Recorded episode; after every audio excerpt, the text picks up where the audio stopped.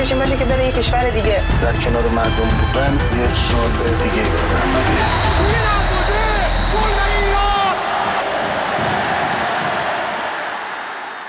سلام به برنامه رادیویی تماشاگران خوش اومدید. کاری از گروه ورزش رادیو فردا. من سعید پیرمحمویی هستم و به همراه همکارم محسا باقری در دقایق بیش رو با شما خواهیم بود. بشنویم سرخط مهمترین خبرها در تماشاگران امروز سهشنبه 18 مهر ماه.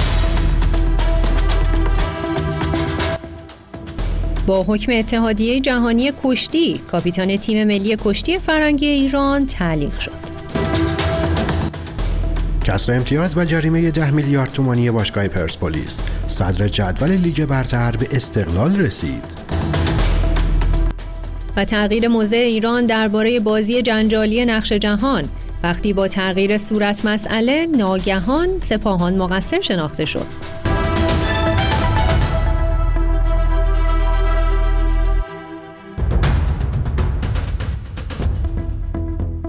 محمد علی گرایی کاپیتان تیم ملی کشتی فرنگی ایران با حکم اتحادیه جهانی کشتی تعلیق شد. طبق اعلام اتحادیه جهانی محمد علی گرایی به دلیل پرتاب بطری آب در جریان مسابقه برادرش محمد رضا در رقابت‌های کشتی قهرمانی جهان که به میزبانی سربستان برگزار می‌شد اتخاذ شده.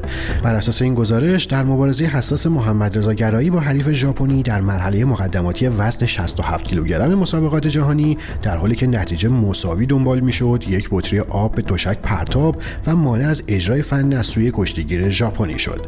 فدراسیون کشتی ژاپن نسبت به پرتاب بطری به تشک اعتراض کرده و اعتقاد داره این اقدام منجر به عدم اجرای فن از سوی کشتیگیر ژاپنی و تغییر نتیجه شده. به این ترتیب محمد علی گرایی با حکم اتحادیه جهانی کشتی به طور موقت تعلیق شده و اجازه شرکت در هیچ مسابقه ای رو نداره. از کشتی بریم به فوتبال. کمیته انضباطی فدراسیون فوتبال ایران از کسر یک امتیاز و جریمه 10 میلیارد تومانی باشگاه پرسپولیس خبر داد. این رأی بر اساس گزارش کارگروه نظارت بر قراردادها و شکایت چند باشگاه لیگ برتری از پرسپولیس به دلیل تخلف در قرارداد گیورگی گلیسیانی مدافع گرجستانی سرخپوشان صادر شده. طبق اعلام کمیته انضباطی باشگاه پرسپولیس به دلیل پذیرفتن مالیات قرارداد گلیسیانی برخلاف قوانین نقل و انتقالاتی عمل کرده و به همین دلیل ضمن پرداخت جریمه 10 میلیارد تومانی یک امتیاز ازش کسر شده. بدین ترتیب پرسپولیس با 12 امتیاز و تفاضل گل کمتر از استقلال جای خودش رو در صدر جدول به آبی پوشان واگذار کرد و به رده دوم رفت. صحبت های رضا درویش مدیرعامل باشگاه پرسپولیس رو بعد از جریمه کمیته انضباطی بشنویم. آخه ما ببینیم تخلف اون اگر به جهت یک تخلفی که ازش صحبت می‌کنن یک امتیاز باشه و ده میلیارد تومن حتی اگر درست بگن این مالیات رو باشگاه تقبل کرده باشه بازم سخت قرار ما بالا نرفته. در ادامه هواشی ماجرای کسر امتیاز از تیم پرسپولیس هومن هدایتی وکیل این باشگاه ضمن اعتراض به حکم کمیته انضباطی گفته پرداخت مالیات گلسیانی بر عهده خودش بوده. وکیل باشگاه پرسپولیس تاکید کرده در قرارداد نوشته شده که باشگاه پرسپولیس از طرف این بازیکن مبلغ مالیات رو پرداخت خواهد کرد.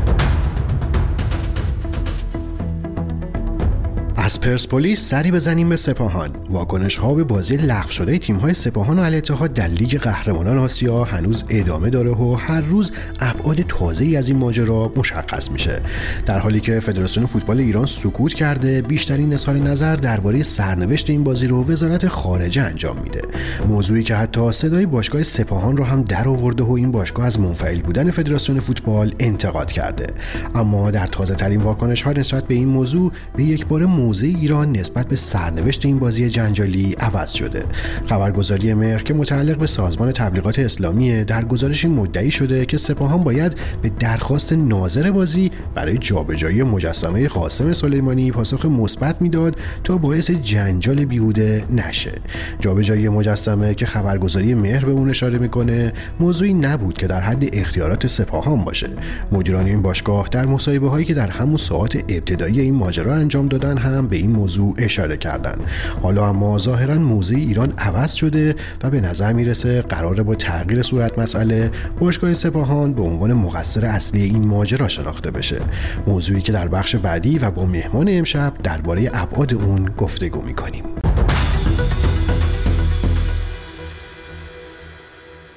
در بخش گفتگوی ویژه هستیم و مهدی رستنپور خبرنگار ورزشی از دانمارک همراه ماست. مهدی سلام خوش اومدی به تماشاگران. بعد از تمام هواشی و اظهار نظرها درباره بازی لغو شده سپاهان و الاتحاد حالا ایران تغییر موزه داده و از اشتباه سپاهان برای نپذیرفتن خواسته ناظر بازی داره صحبت می‌کنه. فدراسیون هم که خب قبلا گفته بود برای جابجا کردن مجسمه قاسم سلیمانی اصلا باشگاه اختیاراتی نداشته. مهدی دلیل این تغییر موزه ناگهانی چی بوده. درود مسا همچنین شنوندگان محترم رادیو فردا. اونچه که کاملا محرز گزارش ناظر AFC آقای دولتمند از تاجیکستان که فارسی صحبت کرده و خیلی سریع گفته به مسئولین باشگاه سپاهان که باید این سردیست از کنار زمین برداشته بشه. و باشگاه سپاهان تمرد کرده و با خواسته او و با اعلام او بوده که تیم اتحاد که در تونل ورزشگاه منتظر بودن استادیوم رو ترک کردن و برگشتن در عربستان و در این بین گزارش رو هم به AFC داده. ولی تعلل کنفدراسیون فوتبال آسیا هم در این خصوص تردید برانگیزه که هر تصمیمی می‌خواستن بگیرن باید تا الان اعلام می‌کردن. و از طرفی این فرصت رو دادن به مسئولین نظام جمهوری اسلامی که اظهار نظر کنن که کاملا خلاف مقررات وزیر خارجه سخنگوی وزارت خارجه برخلاف قوانین سریح فیفا دارن اظهار نظر می‌کنن و میگن ما تصمیم گرفتیم چنین و چنان شود بازی در زمین بیطرف برگزار شود و غیره که به هیچ وجه این اظهار نظرها قانونی نیست. ولی بازم AFC کاری نکرده حرفی نزده و رأی خودش رو اعلام نکرده. خب بعد از لغو این بازی هم فدراسیون فوتبال عربستان از باشگاه الاتحاد حمایت کرد. اما این طرف ماجرا فدراسیون فوتبال ایران حمایتی نکرد. چرا فدراسیون فوتبال ایران تصمیم گرفته سیاست سکوت رو در پیش بگیره؟ کاملا درسته. در حالی که فدراسیون فوتبال عربستان دقایقی بعد از بیانیه باشگاه الاتحاد اعلام موضع کرد و گفت از تمام ابزارهای قانونی برای اعاده حق باشگاه الاتحاد استفاده خواهد کرد. ولی مهدی تاج رئیس فدراسیون فوتبال جمهوری اسلامی فقط پنهان شد و از موضعگیری خودداری کرد و این موضوع در شرایطی که مقامات سیاسی جمهوری اسلامی اظهار نظر می‌کنن ولی مهدی تاج صحبت نمی‌کنه طبیعتا تعابیری داره مبنی بر اینکه او نمی‌خواد مسئولین فدراسیون فوتبال عربستان رو از خودش آزرده خاطر کنه و موقعیت که در افسی داره رو به خطر بندازه. و از طرفی نمی‌خواد باشگاه سپاهان رو که خودش هم به حال اصفهانیه و در همین باشگاه هم مسئولیت داشته در گذشته نمی‌خواد این باشگاه رو از خودش آزرده خاطر کنه ولی در واقع او داره فرار از مسئولیت می‌کنه و اظهار نظر نمی‌کنه. اون که به نظرش صحیح میاد رو بیان نمی‌کنه و این به هیچ وجه نمی‌تونه شایسته فردی باشه که عنوان ریاست فدراسیون رو یدک می‌کشه و سالهاست که این مسئولیت رو بر عهده داشته و داره اما به این طریق داره در واقع فرار از مسئولیت می‌کنه. ممنون از شما. مهدی رستنپور خبرنگار ورزشی که مهمون امشب تماشاگران بودی. به دقایق پایانی برنامه رسیدیم و منهای ورزش امشب. رسول خادم قهرمان سابق کشتی المپیک و جهان در واکنش به وضعیت معیشتی مردم ایران یک پست انتقادی در اینستاگرامش منتشر کرد و از فقر نوشت. او با انتشار تصویری از یک کودک بیخانمان نوشته او کودکی خارخانه نشین است. سهم او از بیت المال کجاست؟ خادم در ادامه این پست نوشته خارخانه خانه هایی که از خارهای بیابان ساخته شده و بعضی اونها رو کپر مینامند. خادم در این پست انتقادی از هشتگ نابرابری اجتماعی و بیت المال استفاده کرده. اما برنامه ورزشی تماشاگران در همین جا به پایان می‌رسه و تا روزی دیگه که از طریق رادیو فردا دوباره با شما باشیم. وقتتون بخیر. خدا نگهدارتون.